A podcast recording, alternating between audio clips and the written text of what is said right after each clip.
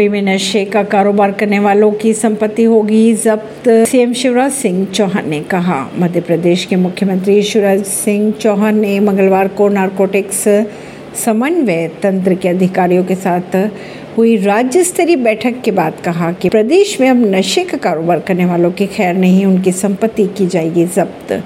उन्होंने अधिकारियों से कहा, हमें नशा मुक्त प्रदेश बनाना है। इस कारोबार में लिप्त लोग सबसे खतरनाक अपराधी हैं। उनकी संपत्ति चिन्हित कर उन्हें जब्त किया जाए। बिहार में 1400 करोड़ की लागत से सीमेंट फैक्ट्री लगाएगा अडानी समूह। भारत का दूसरा सबसे बड़ा सीमेंट उत्पादक अडानी समूह बिहार के नवादा में। वारिसलीगंज में लगभग 1400 करोड़ रुपए की लागत से सीमेंट फैक्ट्री लगाएगा। राहुल व केजरीवाल द्वारा केंद्र के खिलाफ झूठे बयान देने की याचिका पर सुनवाई करेगा एचसी।